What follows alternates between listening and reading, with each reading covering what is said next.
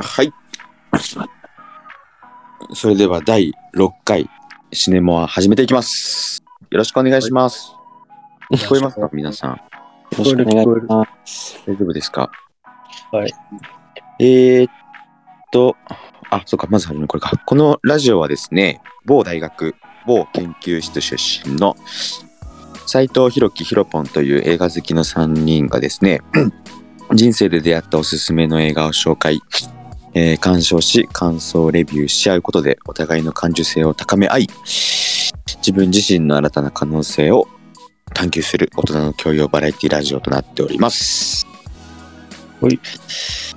さあ皆さんにですね 「エスケープルーム」という映画勧めさせていただいたんですけれどもはいえーっとあそっかまずあらすじかえーっとじゃあ簡単にあらすじについて はいお伝えできればと思います はいエスケープルームはですねちょっと待ってくださいねエスケープルームは2019 1999年のアメリカ合衆国のホラー映画です。監督はアダム・ロビテル、主演はテイラー・ラッセルが務めたと。えー、と、ストーリーがですね、ある日、6人の男女のもとに脱出ゲームの招待状が届いたと。6人は賞金の1万ドルに釣られてゲームに参加することに、えー、したがゲームの舞台となるビルにはデストラップが仕掛けられていたと。招待状の送り主は6人の命を狙っていたのである。恐怖に触れる6人だったが、生き残りをかけて一致団結することにしたと。いう感じですかね。はい。これなんか、見終わってから気づいたんですけど、これ、続編ある終わり方で、うん。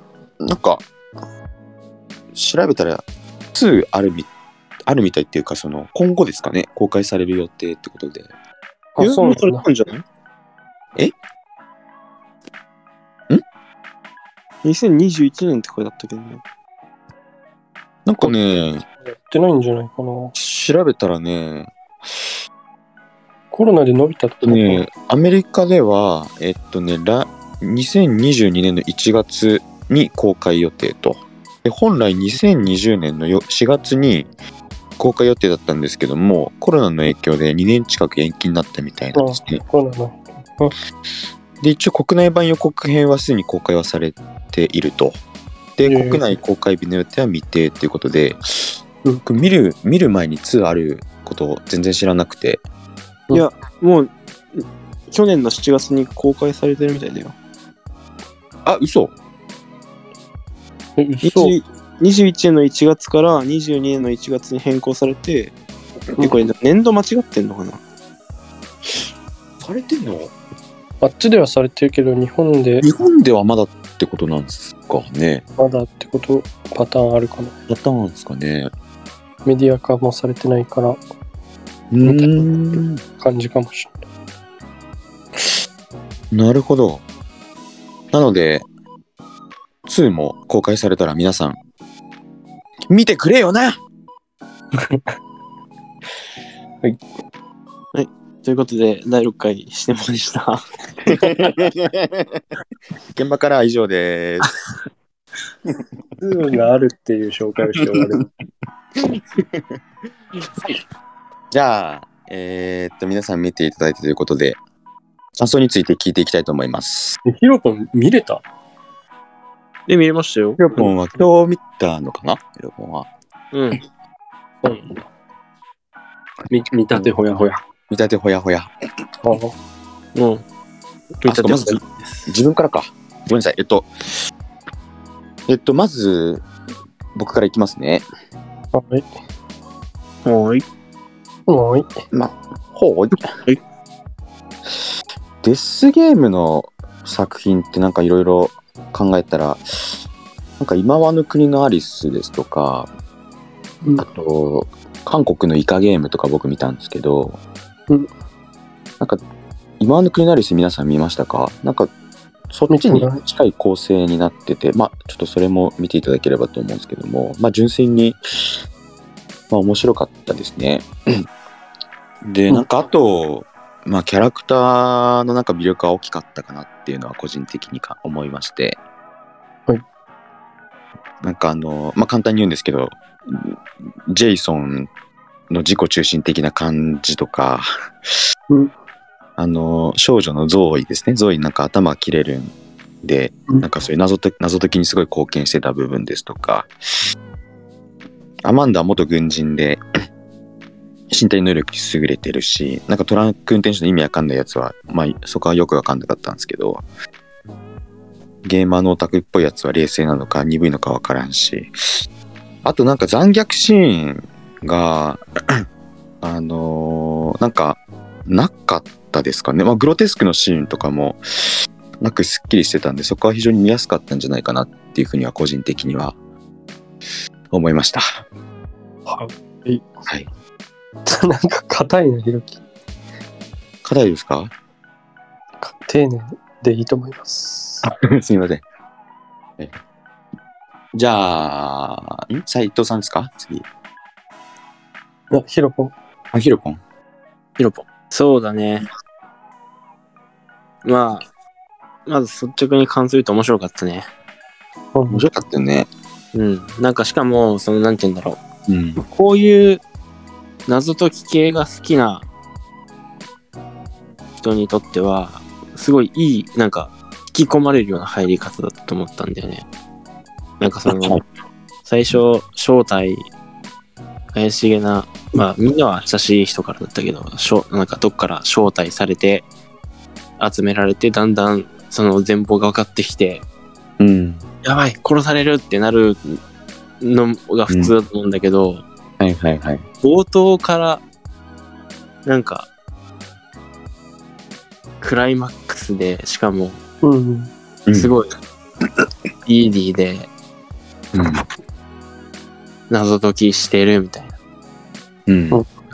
なんかこれがヒントであこれが数字でなんとかかんとかなんとかあ違う殺されるみたいなえ楽しいよね。 そのあれ畳みかけるとこ本ね。当にねやってきたのすごい良かったなって思った確かに。に。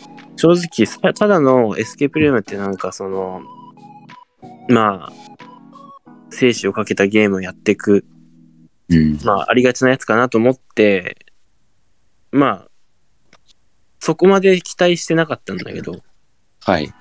あれやったおかげです一気におちょっとこれはいいんじゃないかって思ってねなるほど。見れたでやっぱりなんかこういうのって、もう仲間割れするのがもううん。目に見えてますよね。そう前提みたいなところあるけど、なんかみんななんかとちょいちょい悪口とか暴言とか言う割には意外とあの協力的でなんかすごい優しくてわかる。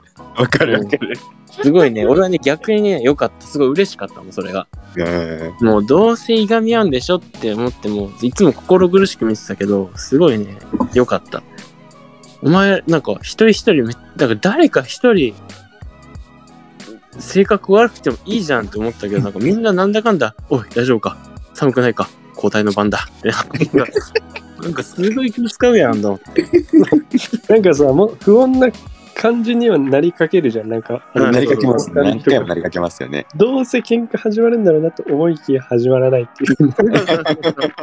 ああこれいつものきっかけねってどっから一気に引き上げてくるんですよねああ、安心安心って。それがね、すごい見ててよかった、この映画と違って。そうだね。うん。とりあえず、今のところここまでにしとくかな。うんはい、わかりました。 じゃあ、斉藤さん、お願いします。いや俺も結構同じ感じでね、ひろきが言ったり、ひろぽんが言ったような感じで、まさに、そう、なんか、よくある、いわゆるこういう B 級設定の、えっと、なんか閉じ込められて脱出するとか、ゲームしてとかっていうやつなんだけど、うん。でもなんかグロくないのもグロいシーンがこういうのってよくあるのに全然なかったですよね。なはなかったからすい。ごいいいしでその協力し合うっていうのもね、まあ多分賞金がそんなに高くないからなんじゃないかと思ったけど、 なんか、んん賞金、ん生き残ったら賞賞金みたいな設設定だったよね、確か。はい。あれ生き残った一人なのかなま全員なのかななんかわかんないですね。あれ、どうなんだろう人数とか。なんか一人って言われてて、もうちょっと賞金が高かったら、そういういがみ合う感じになるなるのかなと思ったけど、確か1万ドルだもんね。 1万ドルですね1。万ドルだったらそんなにじゃない、実際。そんなで,、うんでもないまじゃないよね。なんかこういうのだともっと高い金額になってそうだけど、なんかその辺が、うん。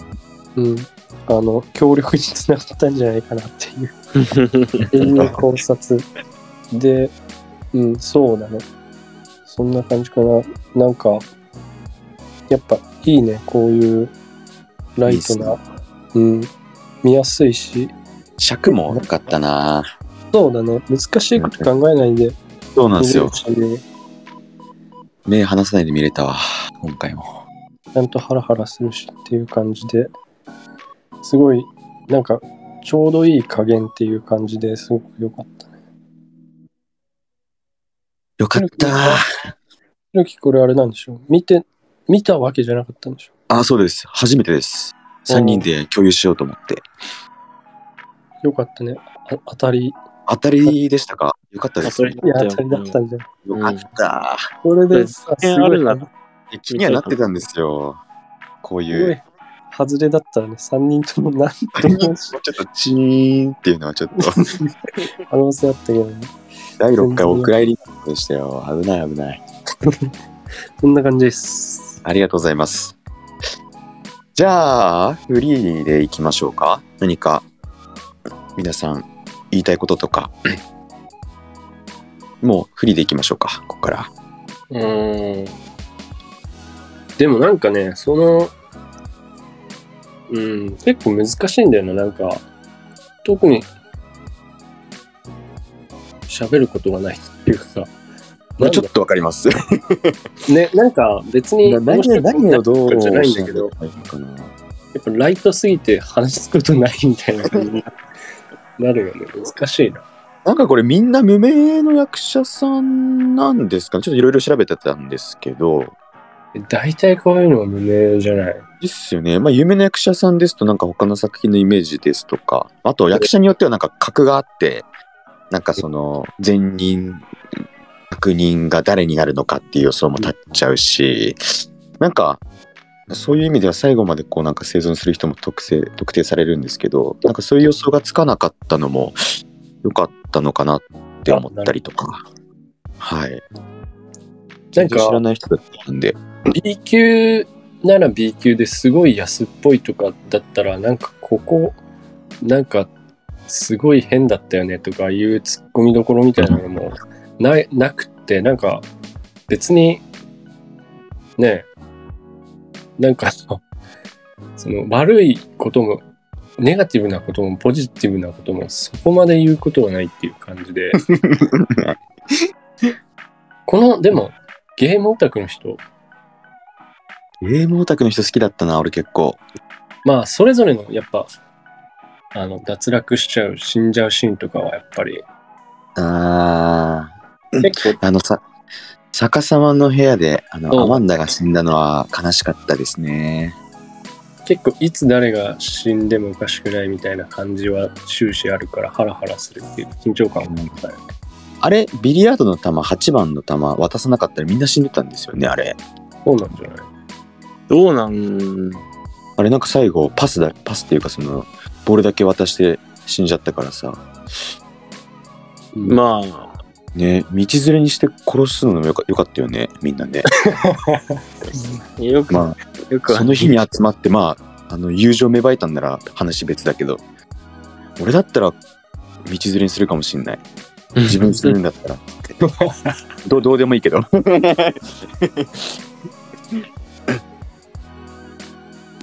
でなんかゾーイとジェイソンとこの男の人こうなんだろうベン。ベンベンあベンこの3人だけさ、最初、その、キューブが送られてくる、はいはいちょ。っと背景っぽいところからスタートするのに、他の3人はさ、ああ、確かに。入ってなくて、で、それでなんとなくやっぱこの3人は最後まで生き残る感はちょっとあったけど、ああ、そこちゃんと見てなかったからな。ああ、その考えなかったな、自分。なんか3人だけ、あの、バックストーリーっぽい感じを描いてるから、それで3人先に死ぬってないし、まあ、ベンは最初のシーンがあるからあれだけど、っうん。ていうのはあったかな。え最初あのドキドキしたんですよねあの本当にあの第一の部屋でうん。テーブルのスイッチをしてダクトが見えてなんかジェイソンが先入ってったじゃないですか、うんうんうん。ジェイソンだけこれ死ぬパターンかなと思ってすそごういドそキうドキし、 俺も思った思った。うわこれわかるわああかるいつバカだなと思って見てたんですけどどのタイミングで死んでもなんかおかしくない感じであそこ好きだったなドキドキしたなあそこ確かにジェイソンだけ死ぬかと思った。そうですよねこのさあの、絶対だってさ、お前ら俺を裏切って、先に逃げる気だろうってさ、絶対なるパターンだもん、あれ。そうそうそう絶対なるわけないなんよかねいけ、行ってやれとかさ、俺がここで待ってるとかさ、 すごいなと思ったよ。 絶対死んだと思ったねね、いいやつだったな。一人だけ、ここ、このゲームは、一人が残ることしか生き残れないんだっていうパターンだと思ったよね。うん。うん第一のステージ、まさかの全員生きて突破するっていう。うん、そうですね あれさ、最後水足りなくななったじゃん。ははいいもう絶対俺おしっこすると思ったんだけど。ああ、わかります。それ俺もちょっと思った。自分だったらもうチャック開けてるよなと思って。あれお酒でしたっけお酒。あお酒。でも俺でもお酒冷静に考えたら、うん。重さなら別に液体じゃなくてもって感いじやでなんかありそうでしたよねうん、そうだね。冷静になれればって話だけど。うんでもお酒が、その、 熱くて発火するみたいなことあるかなって思った。あ、あ自分もそ思ういそうました俺も思いました。熱くて発火して結局はい重さ足りなく結局て扉そう探そうそうしてきちゃうよっていうやつあるかなとそうそうそうそうそうそう。普通に突破できたっていう。それかお酒だとちょっと重さが足りないとかもあるからとかいろいろ考えたけど、あーあー、な普通に突。破してみたいな。一個ずつ部屋を追っていけば、いろいろ話せるね意外と。いや何全然話せますよん全然話せますようん。第二の部屋は、あれ、ん部屋じゃないか、丸太小屋みたいなところか。丸田小屋抜けてご極寒のとこでしょ極寒のところまで極寒のところか。あれさマジさ手でさ溶かすって雪国で暮らしてる人間からしたら信じられないんだけど絶対にあんなでかいの絶対無理だよ大変だね。極寒すの早かったなぁ。早かったねいや、俺、あそこね、あのー、あの、なんだっけ、北極熊の剥製みたいなのあったじゃん。うん。うんで、巻き田でなんかちょうどなんかそこを示してて、うんこれなんか動くんじゃねえかって思って、あの手突っ込むシーンで、手突っ込んでもう食べられるのかなと思ったら腕、食われるみたいなね。まさかの鍵を取り出すっていう。ちょっと予想外だったな、あそこは。あれ、手で溶かすでできんのかな無理だよね、多分ね。いや、無理ですよ。いや、無理。いああや、いういやで場合きなくはないけど、ああそいの前うに場手が死んじゃうと思う。うん。最善作って、あ、そうか、あれか、氷だから割れないのか。いや、割れるけど、相当衝撃与えないと厳しいのか。いや、ある程度のとこまで削氷るは無理なのかと。思うけどな。うん、俺、あそこでマイク死ぬと思った。あれ、水かけるとかもダメなのかなあ、いやー、いああ、水、あ、そうか、水だったらいいいのか。けなくはないと思うんですけどね。うん。手よりは時間かかるか。 はい。あそこまでベンはね、ちょっと悪いやつだったけどね。あれ、あの好きじゃなかったうんわ、あそこのゲームは。なんか一人死んで、死んでとか落ちてさ、 みんなでめちゃくちゃ一緒に助けようとしてる感じがあってさ、 うん。いいいやつらだな、こいつらって。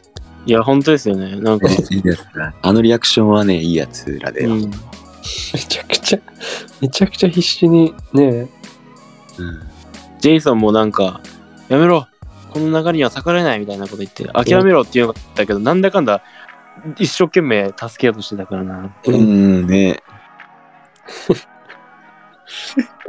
あれ、爆発したの、急に。なんか、ライター投げて、なんか、そのし、んなんか、あれな、なんで急に爆発したのかわかる、まあ、主催者側の意図だろうね。うんあカ。メラで見てる人を爆発させたんじゃないもしかして。うん。うん。てか、あのコートもさ、なんか、もうぜまず、まず、なんだっけ、アマンダがさ、もう主催者側の意図丸見えようみたいな。うん仲間割れが目的だろうって言った時点で、おおって思った し、その後も奪い合わないでさ、うん。ジェイソンがもうなんか、おい、もういいだろ、貸せよとかじゃなくて、貸してくれ。 みたいな時間だろ、みたいな感じで着るしさ、その後も、着ろよ、つって普通に渡すからさ、すごい協力的な、いいチームだったよ、本当に。これどういう意図なんだろうね、映画の。映画の意図的にはさ、そのうん、喧嘩する感じもちょっと匂わすとかいう意図があったのか、全く考えてなかったのか。何匂わしてたんじゃないですか言わしながらも喧嘩しないっていう感動みたいなそういう。なんなんでだくれたのかなまあ、新しくてよかったけど。そうだね最初の壁が迫ってくるところとかの時点でもう絶対グロいじゃんって思ったけど全然グロくなかったしね。ただ一つ思ったのは、その、なんだろう。まあ、やり終わるのかもしれないけど、各ゲーム、その協力なしにはなかなか難しいゲームばっかりだったから、うん。一個一個で表さ争わせてたらもうくどくなっちゃってたって可能性もありますけどね。うんうん。なるほどね。制作サイドから考察して、はい。そうねてかその結構み作る作る側の気持ちになったらこういうのってむバランス難しいよねなんか今回さ6部屋ぐらいやってるじゃん全部ではい。でどうしてもさ後半ちょっと雑になってたっていうかちょっと短めになってたじゃんやっぱりどうして最後もの、ちょっとそうですね、最後の。うん、だから前半はさやっぱ登場人物のキャラクターを見せなきゃいけないからあんまりずさ雑にできないから、丁寧に書いてってなると結構時間的にもさ後半どうしてもそうなっちゃうし、かといって3部屋とかだとちょっと短すぎるしとかになるとすごいバランス難しいのかもって確かに思った。うん。あの、心電図のやつ、心電図っていうか、あれ、あ毒れガスは意味が分かんなかったからね。あれ、よくわかん理なかった。屈じゃないもんね。うんうん感覚だもんね、あれだけ。あれ、そう。よくわかんなかったな。 であのほ壁が迫ってくる本棚のシーンとかもさどう謎解きしてんのか全く分かんないからはい。結局意味分かんないで突破したしいや、でも、あそこはまだギリ許せますよ、俺は。えだってさそのなんかほそのヒントの言葉とさその本の中身とかのさ結びつけ方とかもむちゃくちゃだし結局その突破したのとあの鍵のうん鍵ガチャガチャって開けたやつってあれはあれは何意味ないっていうとなんか暖炉みたいなところのくぼみに逃げ込んでたじゃん確か突破して、はいあ、はいはいはい。であれは結局そのガチャガチャ開けるやつは関係ないってことそれ関係ないじゃないですかね。ダミーってことかダミーですかあれ。その辺はちょっと俺よくわかんなかったんで。皆さんいい感じですかあ、そっか、好きなシーンもあんのか。印象に残ったシーン。うん。じゃあ皆さん好きなシーン、印象に残ったシーン、言っていきましょうか。はい。え、てか、その暖炉の話ちょっと一回したいんだけど、はい。本来は扉があるべきところにから出るはずだったんだけど部屋が押しつぶされて出れなくて、うん暖炉に逃げ込んだらたまたまその部屋が押しつぶした衝撃でそこの扉が開いたっていう感じあ、そうなんだ。多分、じゃあたまたま突破できたって感じなんだじゃあこれは成功法ではないってことね。成功法ではないですね。ううーん。んなるほど。ね。好きなシーンいきますか好きなシーンはないです、自分。いやまあ分からんこともない。分から分かるわ、その気持ちは。なんなんやろな。いや、もう、さっき言ったところが好きなシーンって言ったらあれか。ダメか。えー、なんだろう、強いて言うなら、難しいね。えー、ほんと難しいんですよね。うん。なんか、特徴的なところも、名言的なところもない。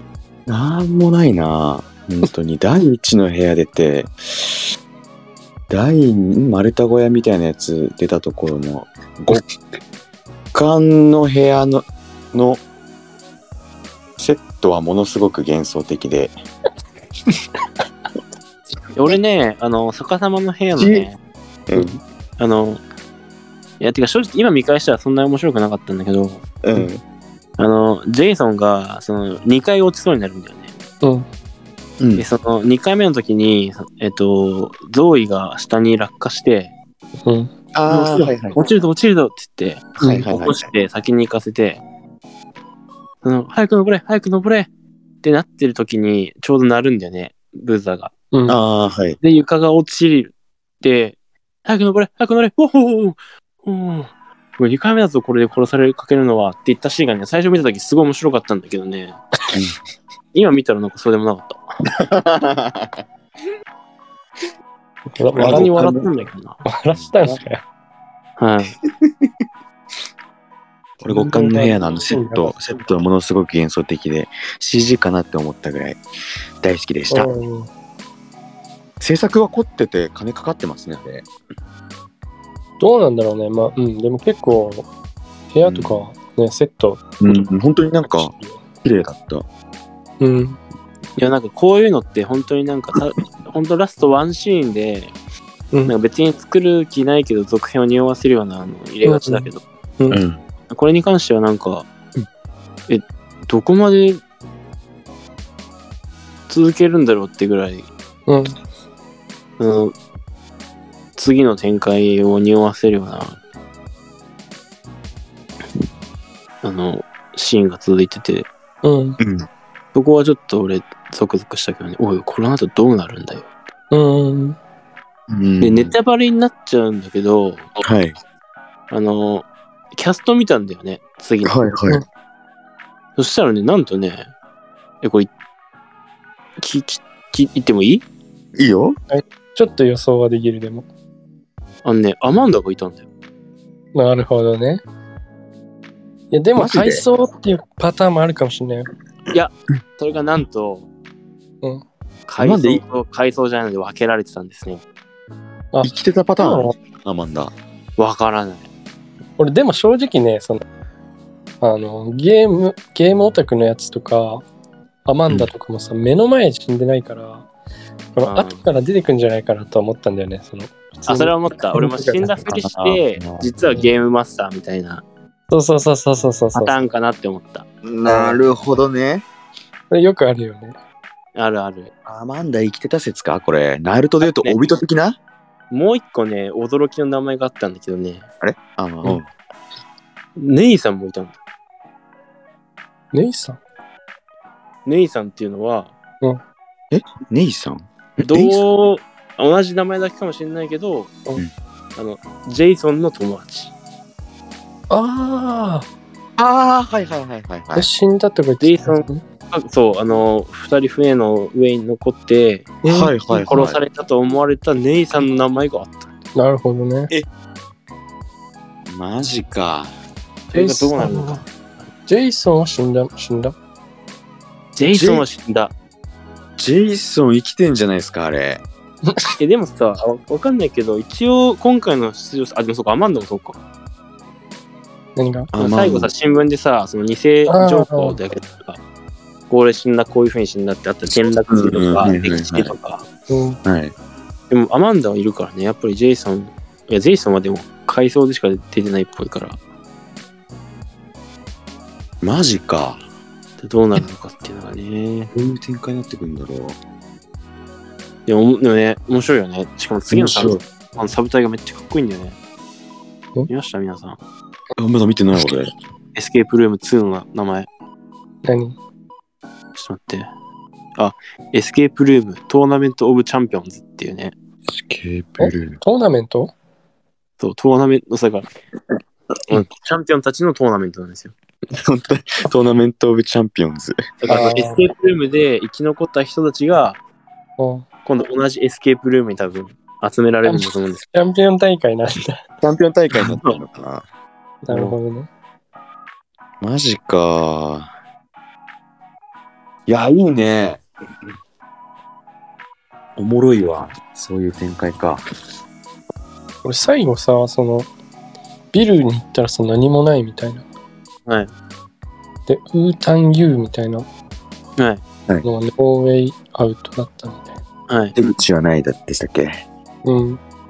そ、その、何その、ミノシアは、さっさとトンズラしたってことっていうことだよね。っていうことですね、多分。俺最初なんか、実は、あの、夢だったみたいなパターンなのかなと思って、思ったけど、違ったんだね。うん。そうですね。俺もなんか、その、精神病棟の患者たちのうん。妄想話なのかなって思ったけど、うんうんうん。でこのウータンユうんーなんか何なんですかねこれねノーウェイアウトのアナグラムだったみたいな。だから何っていうそうそうそうそう。だから何っていうとこ言い出したらね。うん、なんかノーウェイアウト見てあアナグラムよこれウータンユーみたいになってるけど、うんだから何っていう そうね。確かに。こんなにしょ衝撃のシーンみたいな感じで描描かれてる けど、そうそうそうそう見てる方としてはポカーンってボカーン。ななんかゾーイがすごいなんか発見したよみたいな、うんあこれすごいぞって言ったけ どだから何っていうちょっとこうマジ過でつい去のシーンのあのシーンが実はここに繋がってたのかみたいな感じのノリだったけどそれもなくだから何っていう、だから、なんていう感じで、ほんと。なんかあの最後のそのベンと、うんまあ、ゾーイに殺されたあの男がなんかウータンユーとかだったらまうんあ、まあ、ギリはうん100歩譲るようん。でも別にそういう説明とかもなかったしはいはい。なんか急になんか「ウータンユーよ」とか言われてるねだから何っていうなんかなんか面白かったのにみんなちょっとちょっとずつ悪口言うなんか感じになってるからもうやめてあげて、うん全然続編も期待してんなうんそうですね結論面白かったですけどでもその今ちょうど流れてるんですけどその、うんあなんかの急になんかのその記号みたいマークみたいな図形みたいなの持ち出してきてうんこれは22段と23段が直角に交わっているからうんこれは座標よみたいなああ、はいはい、は最い。後のシーンね最後のね。うんうん意味がわからなかった 全然まずどっから持ってきたのかもしれないしちょっとぶっ飛んでたかな。俺結構ねヒロポンはなんか物足りなかったって言うかと思ったんだよなああああ。結構なんか謎解き感はそんなにないじゃんなんかゲームっていうけどないですねその駆け引きみたいなのはなくて、どっちかっていうとそのえ出てる参加してるプレイヤーたちがこうパニックになってるハラハラ感を楽しむ感じだからはいゲ。ーム感がもっと欲しかったみたいな言い出すんじゃないかと思ってたんだけど、ああ、俺、分けたのと思って。なあ、そういうのとこういうのは別のみたいはい。いや、さすがに期待はするんですけど、な。うん。はい。違ったら違ったで、まあシフトするんで、勝手にあ。あ、はうん。そっち系ねっていう。いはい。だから、その、ライアーゲームとか、うん。うんそういうのはそういうので好きだし、今のキアナリスも結構なんか、曖昧なんですよね。まあ、ここでその話してもしょうがないから、別あれもね、曖昧だったね。まとめてねうんだから別にこれはこれで、このジャンルとして全然好きで面白かっえー。なるほど。た。はい。おで、これで逆にその、しこれの予告を見て、うんなんか、うん生死をかけた、なんか頭脳戦みたいな、歌い文句出されてたら文句言ってたかもしれないですけど、ああ、はいはい。ああ、なるほど。なしに、フラットな状態で見たから別に楽しめたかもしれない。うん。はい。過去何度騙されたか、その文句に、歌い文句に。作品が一番面白い映画っていっぱいあ るから。はい。予告編が本編だから。本編が後書きだから。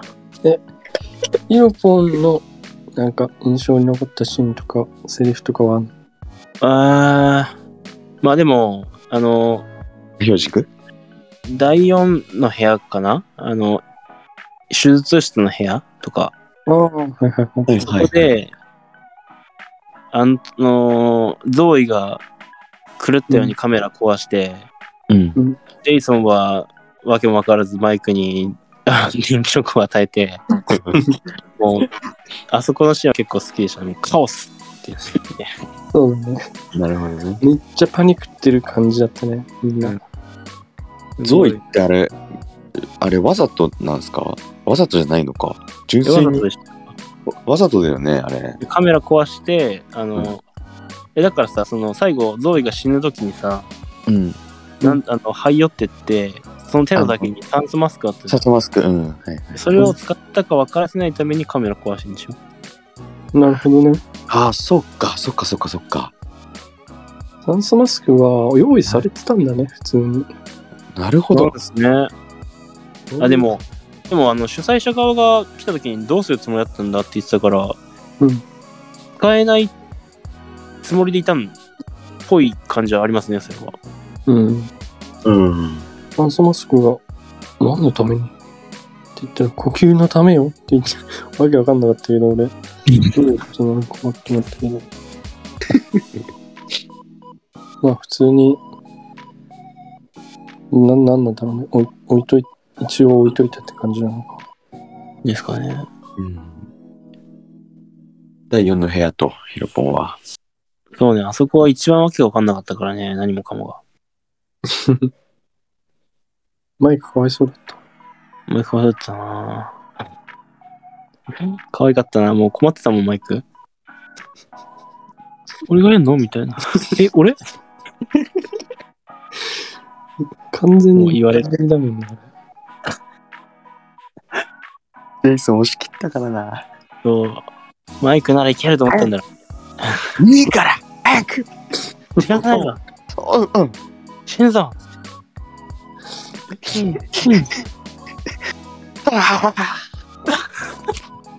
ただ殺されただけだもんなジェイソン。かわいそう。じゃあ、斎藤さんは、好きなシーン、印象に残ったシーンはうーん。どうだろう。難しいね。三つ目、やっぱビリヤードの、この部屋かな。はいはいはい。あそこはもう、ここが一番面白かったかな。うん。うんアマンダが、アマンダじゃなかったら無理だっただろうし。そうっす。頑張ってそうだね。よくやってくれた、アマンダって感じで。ここで脱落するのはもったいない人材だった、アマンダは。ねマンダが一番なんか、その、体力もあるし、頭もいいし、マンダが一番良かった。協力協力的だし。うんすごいチームのリーダー的な存在でしたよね。そうね。まとめるとこまとめて、うんい。さめる、いさめて。であの、ビリヤードの部屋で、まあ別になくてもいいんだけど、その、あまあ別にいらんか。うんまあ見てたらわかるけど、そのブザー、音楽が鳴って、うん変なノイズが走ったら床が落ちるっていうルールだったじゃないですか。うんうん。なんか、それに気づくシーンとか、セリフとかあるのかなと思ったけど、うん。まあ見てたらわかるっしょみたいなノリで続けてたから、うんそこはちょっと、ああ。なんかああいうのって無駄にゲームのルールをセリフで説明するのが結構なんか常だから、はいはいはいはい。そういうのないんだと思って、そこはちょっと、テンポ感を重視してる。そうですね。確かにね。そこはちゃんと、どっちかというとそういう、やっぱ、ゲーム系の映画だっていうところがちゃんとはっきりしてて、いいのかもしれない。うん。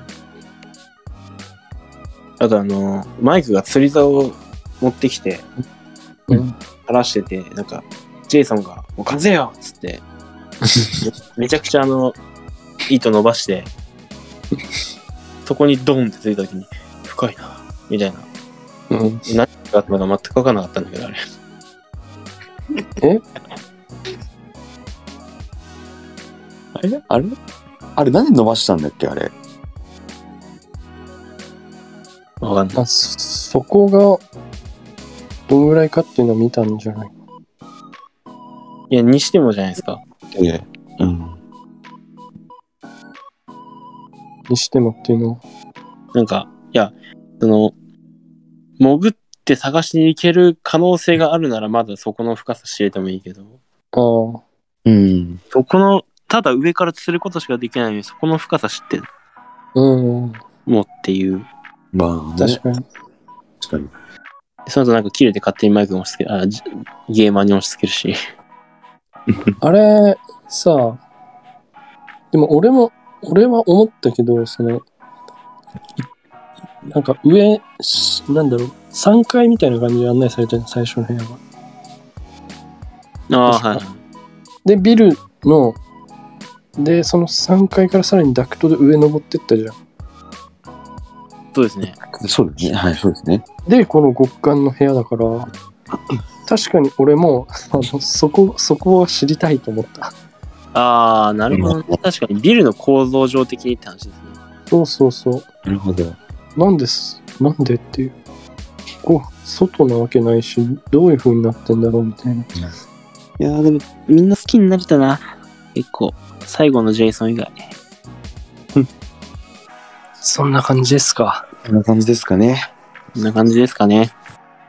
うん。時間的にもいい感じですか。そうだね。だいたい1時間ぐらいに。そうですね。じゃあ、次の、えー次、斉藤さんですか。第7回のはい。おすすめする映画を、じゃあ、お願いします。何かななんだろうな、斉藤さん。えー、とね、いや、結構悩んで、と楽しみだ。はい。なんでしょう。さぞかし面白いがあるんだろうな。ドキドキしてきた。あの前回結構東京語問わずが評判良かった。ヒロ君がはい面白いって言ってくれたし、ヒロ君も面白いって言ってくれて、はい。だけど、まあそんな、あの、別に面白い、2人が面白いって言ってくれる映画をチョイスするのは違うぞというそうですね。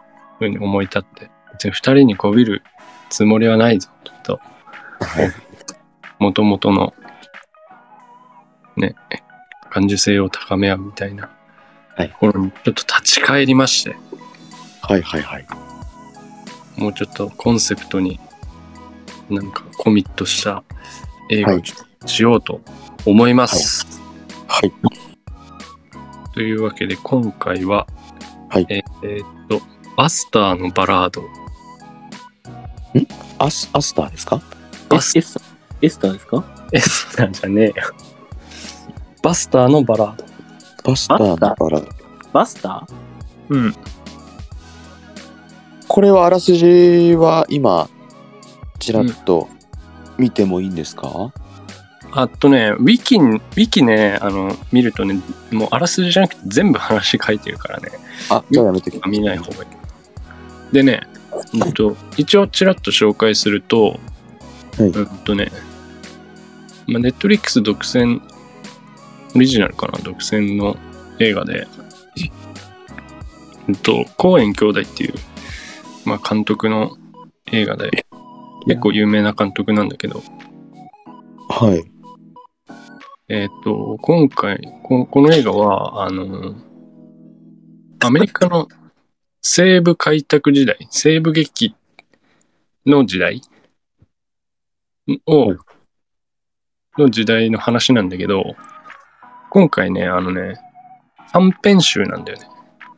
なんと、はいあの、1本の映画に6本の話が入ってるっていう、結構特殊な感じの、はいはいはいしかもなんかオムニバスだけどそのいわゆるこの何場面が切り替わってあの同時進行していくとかでもなく本当に一本割ってもう次の一本が始まるみたいな感じではい編集、ただその全然話つながってないけどあの西部劇の時代っていうところは共通しててっていう感じのアメリカ映画っていうことなるほはど先に言っておきますだから最初にねこれ言うまあ書いてるけどネットリックスあののあらすじみたいなところに最初に言っとかないとこれマジでえさっきの何ってなるからああありがとうございます短編集っていうところだけは言っておきます。あー逆にそれ聞かずにちょっと見たかったな。そしたら。したら、絶対わけわかんねえってなる。絶対。という感じで、次回はバスターのバラード。バスターのバラードねあなるほど2時間13分かオッケーオッケーオッケーはい何ちょっと二人の、えーお二人の好みでは全くないと思うけど、まあ、サムネからしてちょっと気持ち悪いんで。うん。まあ、頑張ってみてください。頑張ってみますねはい。そんな感じで。わかりましたありがとうございますはい。いいですかね。じゃあ、第6回、シネモは、これにとし、 これにて終了。 お疲れ様でした。これにとって。お疲れ様。